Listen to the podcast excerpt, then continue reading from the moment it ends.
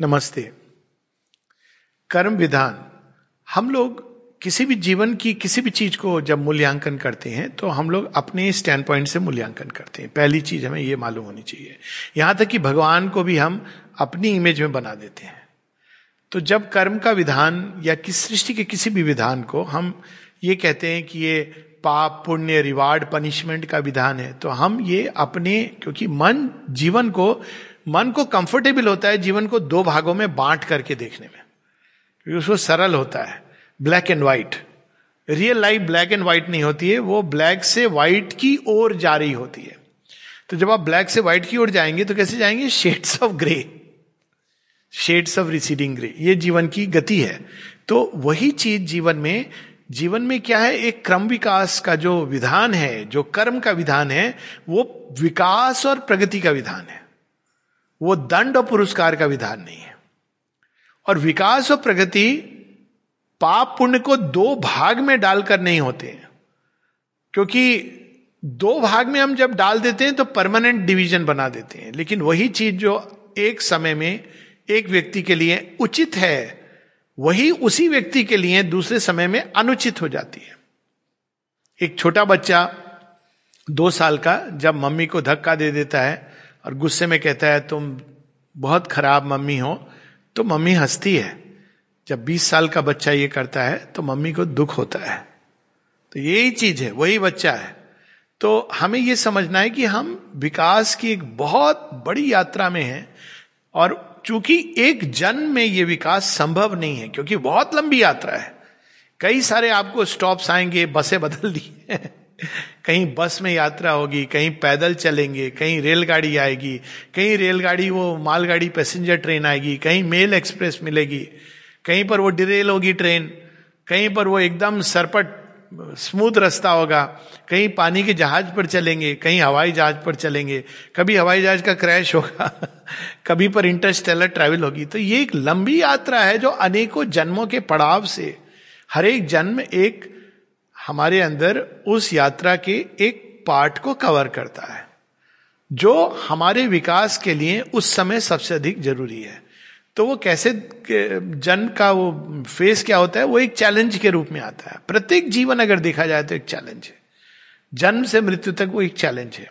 और अगर आप ध्यान से देखेंगे हर व्यक्ति तो देखेंगे देखेंगे कि उस व्यक्ति के लिए, हर एक व्यक्ति के लिए एक यूनिक चैलेंज भगवान देते हैं। वो दूसरे व्यक्ति का चैलेंज नहीं होता है। दूसरे व्यक्ति के लिए दूसरा चैलेंज है। और वह जो यूनिक चैलेंज है, वही उसकी प्रोग्रेस का द्वार भी खोलता है और वही उसके पतन का मार्ग भी खोलता है। मतलब उसमें आप सक्सीड कर गए तो वो जीवन आपका सफल हो गया। और अगर उसमें आप सक्सीड नहीं कर पाए तो वो जीवन में आपको चलती है। वो आपके अंत तक चलेगा, आखिरी श्वास तक चलेगा। तो अब एक जीवन में एक डायमेंशन पर काम होता है और प्रगति होती है। ये कर्म का विधान। तो उसमें हमको लगता है कि ये नेचुरली जब हम जीवन में जाएँगे तो भिन्न भिन्न सरकमस्टांसेस सिचुएशन ये सारी चीज़ें आएँगी।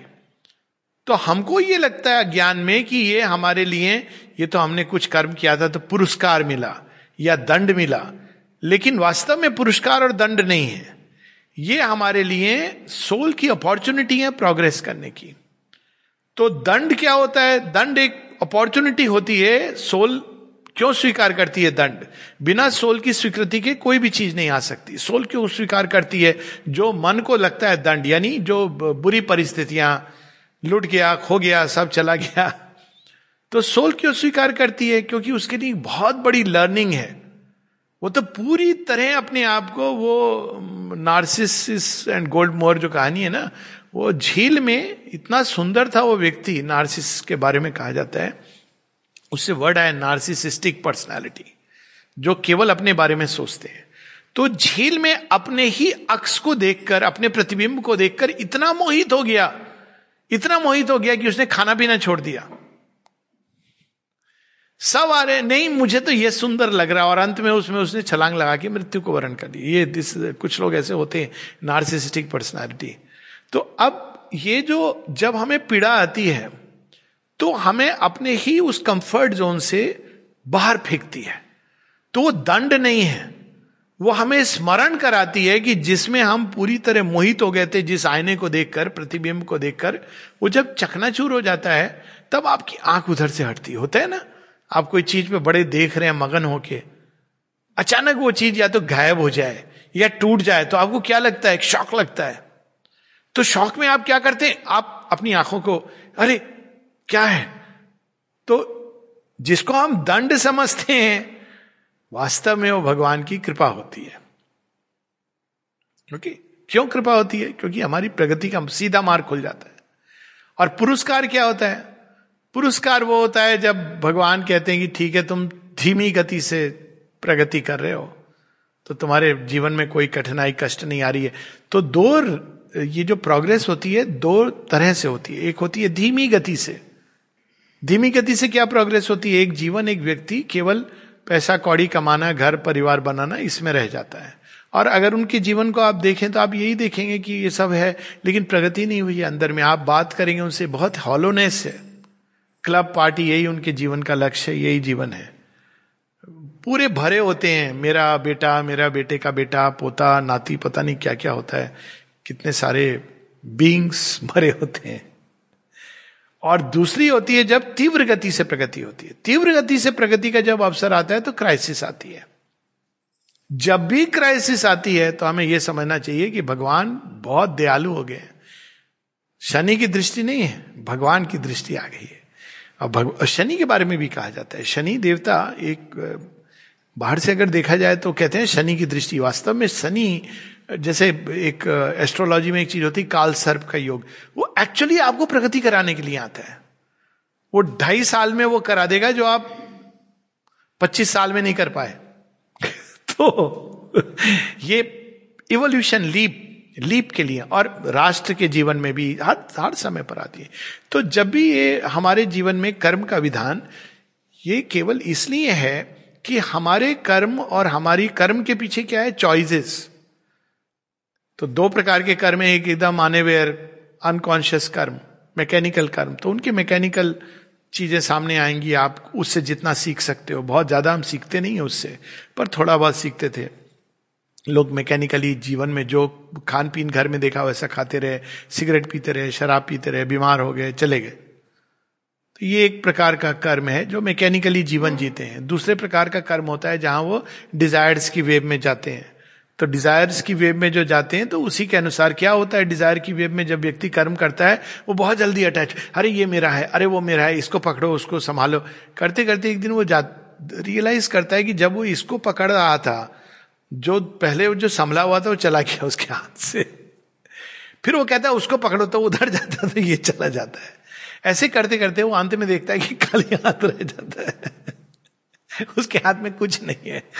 जितना वो पानी को पकड़ रहा था, धूप को पकड़ रहा था, रेत को पकड़ रहा था, सब छूट जाती है। तो ये एक लेसन होता है। ये कोई दंड नहीं दे रहे भगवान की, कोई भगवान करुणा में है, कभी दंड नहीं देते वो सिखा रहे थे ट्रेनिंग की, देख तू नहीं पकड़ सकेगा।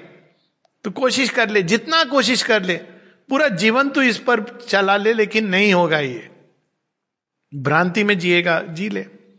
तो ये एक दूसरा है कि डिज़ायर की वेब पर जब हम जाते हैं तो जीवन उसके अनुरूप, ये लॉ ऑफ़ इवोल्यूशन तीसरा होता है कि हम चीज़ों को सोच समझ के, और कैसे सोचता है, मन मन के हिसाब से, ये सही है गलत है, उस हिसाब से चलता है। तो अब उसकी भी सीमा है, सही गलत की भी सीमा है। तो अब क्या होंगे चैलेंजेस आपकी इस तरह के आएँगे, जहाँ आपकी बुद्धि चकरा जाएगी कि ये करूँ या ना करूँ। ये गीता का डिलेमा वहाँ से शुरू होता है। कि ये करने योग्य चीज़ है या नहीं करने। आपके शास्त्र आपको फेल कर देंगे। आपके अंदर दो परिस्थितियाँ होंगी और दोनों का औचित्य होगा, दोनों का सत्य होगा। और आपको अगर चुनना है तो कैसे चुनेंगे? ये ऐसी चीज़ें आएँगी। तो आप देखेंगे कि ये तीनों चीज़ें जो हैं, इस पर चलेंगे जब हम तो ये जीवन में चैलेंजेस लाएँगे, उसके अनुरूप लाएँगे। जो एक एथिकल व्यक्ति है मॉरल व्यक्ति है, उसके चैलेंजेस अलग होंगे। उसके जीवन में अलग तरह की परिस्थितियाँ आएँगी। जो डिज़ायर से चल रहा है, उसके जीवन में अलग परिस्थितियाँ आएँगी। जो मैकेनिकली चल रहा है, उसके जीवन में अलग परिस्थितियाँ आएँगी।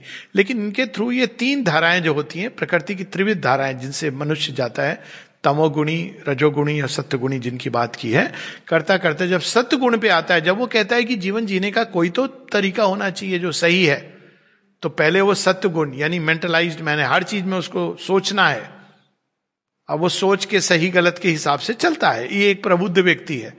लेकिन उसको फिर भी रास्ता नहीं मिलेगा। एक टाइम आएगा जब आप ब्लॉक हो जाएगा। तब आपके अंदर नेक्स्ट लेवल कैसे होगा? कर्म के विधान से जब हम चलते जाते हैं, यानी तीन प्रकार के कर्म होते हैं। तमोगुण में किए गए वही कर्म। तमोगुण में किया गया कर्म क्या है कि आप, जैसे बताया, जीवन में कोई भी चीज़ आपको मिल गई, आपने उसको ले लिया भाग्य समझा, सराहा, जो भी किया। रजोगुण, आपने उसको डिज़ायर से पकड़ा, हासिल किया। अब आपके सामने एक मुसीबत आ गई। पकड़ तो लिया, अब इसको मेंटेन करना है प्रिजर्व करना है। तो अब समस्या शुरू हो गई। तीसरा है जहाँ ये पकड़ना चाहिए कि नहीं पकड़ना चाहिए प्राप्त करना चाहिए कि नहीं प्राप्त करना चाहिए। उसमें ये योग्य चीज़ है या नहीं है, ये सारी चीज़ें आती है। लेकिन ये तीनों अज्ञान की धाराएँ हैं। एक थोड़ी ऊपर है, तीसरी थोड़ी उससे ऊपर है। और जब हम कोई चीज़ मैकेनिकली चलते हैं तो क्या होता है? तमोगुण बढ़ता है, यानी अंधकार बढ़ता है। कोई जीवन में आपने देखा होगा, लोगों की फिलॉसफी होती है, कहते भाई, भगवान का तो पता नहीं, ये करने से ये होता है, वो करने से वो होता है। क्यों? क्योंकि तमोगुण है। तो तमोगुण से जो मैकेनिकली जीवन जी रहे हैं, उनको कैसे पता चलेगा? उन्होंने प्रश्न ही नहीं किया। अगर आप पूछेंगे, आप ये काम क्यों कर रहे हैं? बोलेंगे, हमारे पूर्वज करते थे। पूर्वजों ने क्यों किया? तो कहते हैं, उनके पूर्वज करते थे। करते करते अंत में आप कहेंगे कि बंदर ये काम करते थे, इसलिए हम कर रहे हैं। पूर्वज तो हमारे बंदर थे। क्या लॉजिक है इसका? लेकिन एक दूसरा तरीका है जीवन जीने का, पूर्वज नहीं। पूर्वज एक्चुअली देखा जाए तो पीछे अज जो भी पूर्वज, वैसे तो पुराने। एक जो सही तरीका है विल कम टू दैट पर मैकेनिकल जीवन ट्रेडिशन के हिसाब से चलता है। और बड़ा उसको जस्टिफाई करता है। ट्रेडिशन में आजमाया हुआ नुस्खा दादी जी का। ये ले लो लौंग की वो ले लो, वो खा लो से दूसरा है जो रजोगुण है। रजोगुण ऐसे नहीं ले जाता है। रजोगुण को चेंज चाहिए। उसको हर चीज़ में चेंज चाहिए। तो चेंज करता करता वो धाराएँ इधर उधर पकड़ता हुआ कभी जैकपॉट भी हिट कर देता है। ये भी होता है। और कभी कभी वो एकदम प्रेसिपिस की तरफ़ चला जाता है। चेंज चाहिए ना। तो तमोगुण बुलक का आर्ट की तरह है। कहीं आपको दूर नहीं ले जाएगा। रजोगुण आपको दूर ले जाएगा, लेकिन वो कहाँ ले जाएगा ये मालूम नहीं है। हो सकता है कि दूर ले जाके आपको एक लीप भी करा दे, और हो सकता है आपको एबिस का भी अनुभव करा दे। ये रजोगुण की है। बुलक काट बैलगाड़ी बहुत दूर नहीं ले जाएगी, लेकिन इस गाँव से उस गाँव। आपको पता है इस गाँव में क्या है, उस गाँव में क्या है। मोटर कार आपको कहाँ ले जाएगी मालूम नहीं। हो सकता है कि दिल्ली से चल के पांडिचेरी ले जाए, और हो सकता है कहीं बिल्कुल दूसरे समुद्र में। तो ये सारी, लेकिन सत्य रेलगाड़ी की तरह आपको पता है स्टेशन कौन से हैं, कहाँ कहाँ है। ये आपको पहले से रेलवे टाइम टेबल में पता है। वो चला, पायलट रहा है। पायलट कौन है? आपका विवेक चला रहा है। लेकिन वो एक सीमित पटरी पर, एक आपने ब्लिंकर लगा के जा रहे हैं। तो उसमें एक समस्या ये है कि वो सारे स्टेशन आप देख रहे हैं, लेकिन किसी स्टेशन के अंदर गाँव में क्या है, कुछ नहीं मालूम है। ऐसे लोग चलते हैं। कार में जब जाते हैं तो आप सारा, चलो थोड़े दिन रुक जाते हैं। तो ये तीन गतियाँ होती हैं। जब आप तीसरी गति पर जो जीवन जी रहा है, उसके सामने साधारणतया तैयार हो जाता है अब इसके आगे जाने के लिए। तो अब जब उसको आगे जाना है, जब उसको मार्ग नहीं मिल रहा है तो क्या होता है? तब वो पूर्वज की ओर नहीं देखता है, तब अग्रज की ओर देखता है। अग्रज यानी भविष्य, मुझे किस दिशा में जाना है? मेरे जीवन का लक्ष्य क्या है? दूसरा, वो ये नहीं देखता कि पूर्वजों ने क्या किया था। वो ये देखता है कि भगवान का संकल्प क्या है। अब उसमें आपके good bad right wrong operate नहीं कर रहे हैं। आपको जो सही लग रहा है, हो सकता है भगवान का वो संकल्प ना हो। और यह भी हो सकता है कि जो आपको गलत लग रहा है, भगवान का वही संकल्प हो। गीता वहीं तो प्रारंभ होती है। अर्जुन की तो यही थ्योरी थी ना, ये गलत है। कि मैं युद्ध करके अपने लोगों को मारूं? और सही यह है कि मैं किसी को पीड़ा ना दूँ, संन्यास ले लूँ। कितना नोबल सेंटिमेंट है। एक एथिकल व्यक्ति ऐसे सोचेगा कि किसी को पीड़ा ना दूँ। जो व्यक्ति मॉरल, मॉरली वही नहीं चाहेगा कि किसी को पीड़ा दूँ। जो बात हुई थी, उसको पीड़ा से आहत होगा वो। वो नहीं देना चाहता है। लेकिन शेरविंद कहते हैं कि तुम जीवन में एक कदम आगे नहीं बढ़ा सकते हो बिना किसी ना किसी रूप में किसी को पीड़ा दिए। और वो बताते हैं कि जब हम श्वास लेते हैं अब जैनिज्म में तो वो, आप पट्टी बांधने से क्या होगा? आप सब्ज़ी खाओ, ये खाओ तो सब जगह है। आप श्वास लेते हो तो उसमें कितने बैक्टीरिया आप समाप्त करते हो? आप कदम आगे बढ़ाते हो तो आप कितने सारे जीवों को नीचे कुचलते हो? घास को नीचे कुचलते हो? छोटे छोटे माइक्रो ऑर्गेनिज्म है तो ये जीवन है ऐसा। तो आपको केवल उस लेवल पर जाके आपके अंदर केवल एक ही फिर उपाय रह जाता है, और कोई उपाय नहीं रह जाता है, क्योंकि आपको वो एथिक्स और मॉरलिटी राइट और रॉन्ग सत्य गुण आपको उस डिलेमा को नहीं रिजॉल्व कर सकता है। और वो क्या रह जाता है? Let thy will be done सत्य को, सत्य इन तीनों गुणों में नहीं है, इन तीनों गुणों में उसका प्रतिबिंब है। तमोगुण में सत्व का प्रतिबिंब एक सूर्य की काली छाया बन जाता है। रजोगुण में प्रतिबिंब अस्थिर सा सत्य गुण में वो प्रतिबिंब डिवाइडेड कोई होता है ना ये यहाँ पर है ये वहाँ पर है ऐसे होता है। लेकिन जो सूर्य का पूर्ण सत्य है वो इन तीनों गुणों के बाहर आके। सो so, जब आदमी इस स्टेज में पहुँच जाता है और उसके जीवन के चैलेंजेस आते हैं और ये प्रोसेस है रीबर्थ के थ्रू आप अपने आप पहुंचोगे वहाँ पर यू कांट हेल्प इट आपको इस जन्म में बैलगाड़ी दी गई है, निश्चित मानो कि नेक्स्ट जन्म में कार दी जाएगी। रियल में कार मिले, नहीं मिले, मालूम नहीं। रजोगुण संपन्न हो गए। तो रजोगुण वाला व्यक्ति करता है, क्योंकि उसकी प्रवृत्ति ऐसी होगी, चेष्टा ऐसी होगी। तमोगुण वाला खुश है बैलगाड़ी में, उसे आप, और आपको बड़ा संतोषी जीव लगेगा। संतोषी नहीं है, तमोगुण प्रधान है। वो स्क्रिप्चर्स भी पढ़े होंगे तो उसको तमोगुण। माता जी ने ऐसा लिखा है, गीता में ऐसा लिखा है, रामायण में ऐसा लिखा है। बस खुश है वो। फिर उसके बाद वो कथा वाचन करके कहेगा हाँ आज खाने में क्या बना है? अब भोजन करके डकार लेगा, सो जाएगा। ये तमोगुण है। होता है ना पहले ऐसे। रजोगुण वाला कहेगा, ये सब छोड़ो, हमें तो महत्वाकांक्षा, कामनाएँ। तो भगवान कहते चल, इस पर भी कार में जहाँ तक जाएगा। तो वो ले जाएगा उसको। बैलगाड़ी से बाहर निकल कर ले जाएगा। उसके बाद आएगा सत्युगुण सत्युगुण कहेगा, नहीं नहीं, ये तो बहुत बड़ी भयानक यात्रा है इधर उधर पता नहीं कहाँ ले जा रही है। मुझे तो सत्युगुण के आदि गंतव्य हो जाता है। रजोगुण में आपका कोई लक्ष्य नहीं है, आपके टेम्पररी लक्ष्य हैं। मुझे तो ये चाहिए, मुझे वो प्राप्त करना है, उसको मिल गया, तब नेक्स्ट चीज़। जैसे लोग होते हैं ना नेक्स्ट प्रमोशन नेक्स्ट प्रमोशन तो रजोगुण ऐसा है सत्युगुण आपको लक्ष्य निर्धारित करता है, शास्त्रोचित लक्ष्य। उसमें उसने कुछ नियम बनाए हुए हैं। तब आप रेलगाड़ी में बैठते हैं। बड़ा मज़ा आता है रेलगाड़ी में। रेलगाड़ी एक स्टेशन पे आ जाती है। तो कहते हैं, अब कहा? पहाड़ चढ़ना है। पहाड़ पे नहीं जाती, वहाँ रेलगाड़ी नहीं तो या तो आप वहाँ संतुष्ट होकर बैठ जाइए, पर रोज देखेंगे आप पहाड़। एक दिन तो पहाड़ बुलाएगा। मेरा तो एक्सपीरियंस हुआ लेह में। जब मेरी पहले दिन गया, दो दिन तो पता नहीं हाइपोक्सिया हो गया। तो मैं देखता था एक पहाड़ को बहुत आकर्षित करता था वो पहाड़। ये क्या है? और लोगों ने कहा, यहाँ एक तांत्रिक पीठ है, और भी आकर्षित करने लगा। क्या है इस पहाड़ में? तो एक दिन अकेला चला गया। कोई नहीं था, वहाँ चढ़ गया पहाड़। वहाँ जो मुझे दर्शन हुए थे, माँ काली के दर्शन हुए थे। जो मुझे पता नहीं था, बीस साल, पच्चीस साल अभी हाल में पता चला कि इट वॉज़ एक्चुअल दर्शन। कोई चीज़ आकर्षित कर रही थी। तो एक दिन होगा आपको कि और मैं ऐसा व्यक्ति नहीं हूँ जिसको बड़ा मज़ा आता हो चढ़ने में। वो कोई और शक्ति ले गई। तो एक दिन ऐसा होगा, जब आप बोलेंगे, नहीं, मुझे ये पहाड़ चढ़ना है। तो उस दिन पर्वतराज, हिमवान या उनकी पुत्री, माता पार्वती, उमा हेमवती आएँगी, कहेंगी, चल, तेरे अंदर है, पहाड़ चढ़ना है। हाँ। तब आपकी एक नई यात्रा प्रारंभ की। तब आप राइट रॉन्ग झूठ, फरेब, ये सबसे बाहर निकल करके डिवाइन विल आपके जीवन में मैनिफेस्ट बहुत डिसोरिएंटिंग होगा। वो साधारण नहीं है, इसीलिए योग सबके लिए नहीं है। कर्म विधान आपको वहाँ तक ले जाएगा। वो इवोल्यूशन आपको ले जाएगा, आपके अनुभव जीवन के ले जाएँगे।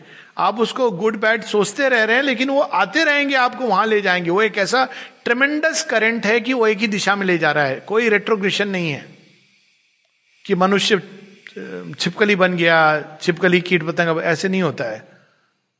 वो सोल की जो डेवलपमेंट है, वो नहीं आ सकती उसमें।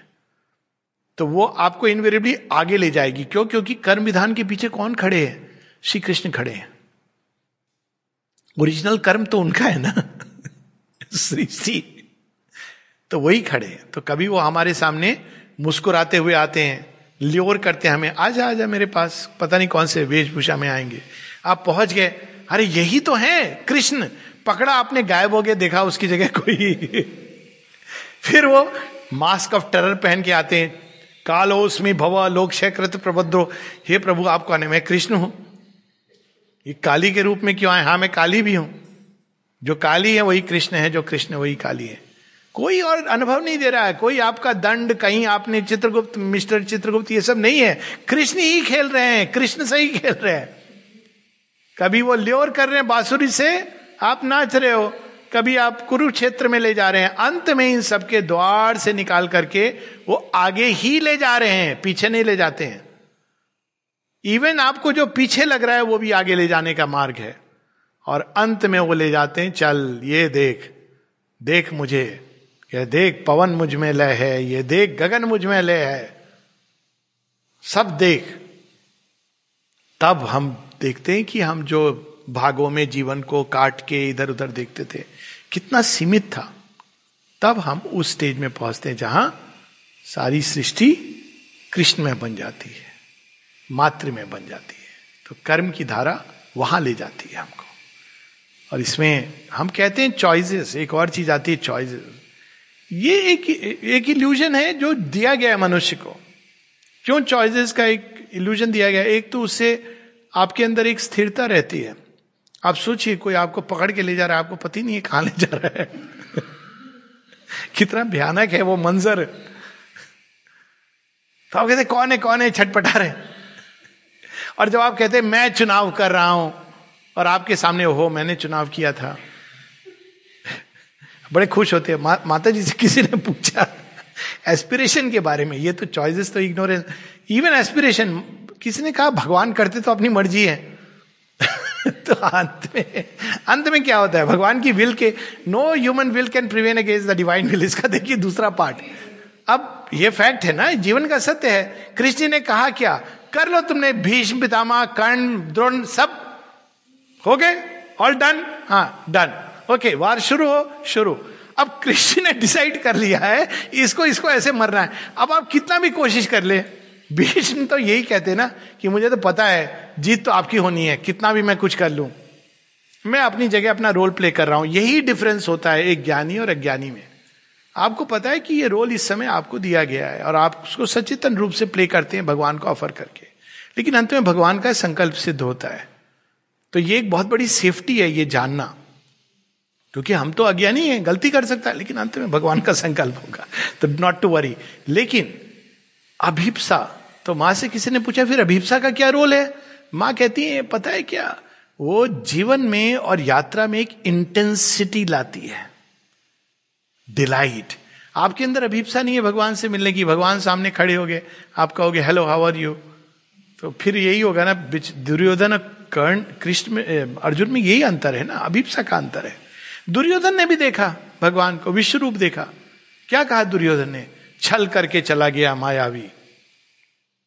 बांधो बांधो बांधो, यही कहता रहा अर्जुन ने भी देखा, लेकिन अंतर क्या था? दुर्योधन को भगवान ने अचानक दिखा दिया, तैयार नहीं था, लेकिन दिखाना था, उसको भी एक लास्ट चांस देना था। और अर्जुन अर्जुन को ज्ञान के मार्ग से, भक्ति के मार्ग से, कर्म के मार्ग से वहाँ ले गए, जहाँ अर्जुन कहते हैं, आप हो कौन? हे केशव, हे गुडाकेश। तब वो कहते हैं, जानना चाहते हैं? देख मैं कौन हूँ? और तब वो जो आनंदित होते हैं, अर्जुन का देखिए रिस्पॉन्स हर्षित होते हैं। तो अभिप्सा दी गई है इसलिए, इनफैक्ट जो जिस चीज़ के आपके अंदर अभिप्सा है, वो ग्रांटेड है ऑलरेडी अगर आपके अंदर ये अभिप्सा है कि रूपांतरण हो, जीवन सुंदर हो तो ऑलरेडी एक लेवल पे आपके लिए आपको ग्रांट कर दिया गया है। लेकिन जब आप अभिप्सा से बढ़ेंगे तो आनंद आएगा। और अभिप्सा नहीं होगी और वो चीज़ आपके जीवन में आ भी जाएगी तो आप उसको बिल्कुल ना डिलाइट होगी उसमें, और हो सकता है आप उसको गंवा दें। तो आप आइडियल वर्ल्ड में आइडियल व्यक्ति आइडियल वर्ल्ड मिल जाए you will not be happy क्योंकि आपने कभी उसके लिए एस्पायर नहीं किया, कभी उसके लिए लेबर नहीं किया। इसीलिए भगवान ने ये लेबर का विधान, जैसे कर्म करेगा वैसे फल देगा भगवान। ये ऐसा हमें बताने के लिए अच्छा है। भगवान ने सब निर्धारित किया हुआ है हाईएस्ट कॉन्शियसनेस में। पर हमें थोड़ा एक यू नो तू कर, कर्म, मैं तुझे फल दे रहा हूँ। तो ये कर्म तुम्हारा फल, ये एक अज्ञान की दृष्टि है और ज़रूरी है एक लेवल पर, जिसको कहते हैं हम फेट लेकिन हाईएस्ट या free will and fate highest level पे it is only the divine will which manifest तो हमारा क्या रोल है? हम डिवाइन विल के साथ अलाइन कर सकते हैं या हम उसके अगेंस्ट चल सकते हैं। बस इतना। लेकिन डिवाइन विल ने जो निर्धारित किया, उससे आगे आपके जीवन में नहीं आएगा। दैट विल हैपन आप अगर you play swim up current तो आप आनंदित होकर जाएँगे। Try to swim against the current current तो बहुत मज़बूत है, ले जाएगा आपको फिर भी। पर आप बहुत दुखी होंगे, बहुत जल्दी थक जाएँगे। ये दोनों में अंतर है। ये संक्षेप में कर्म विधान।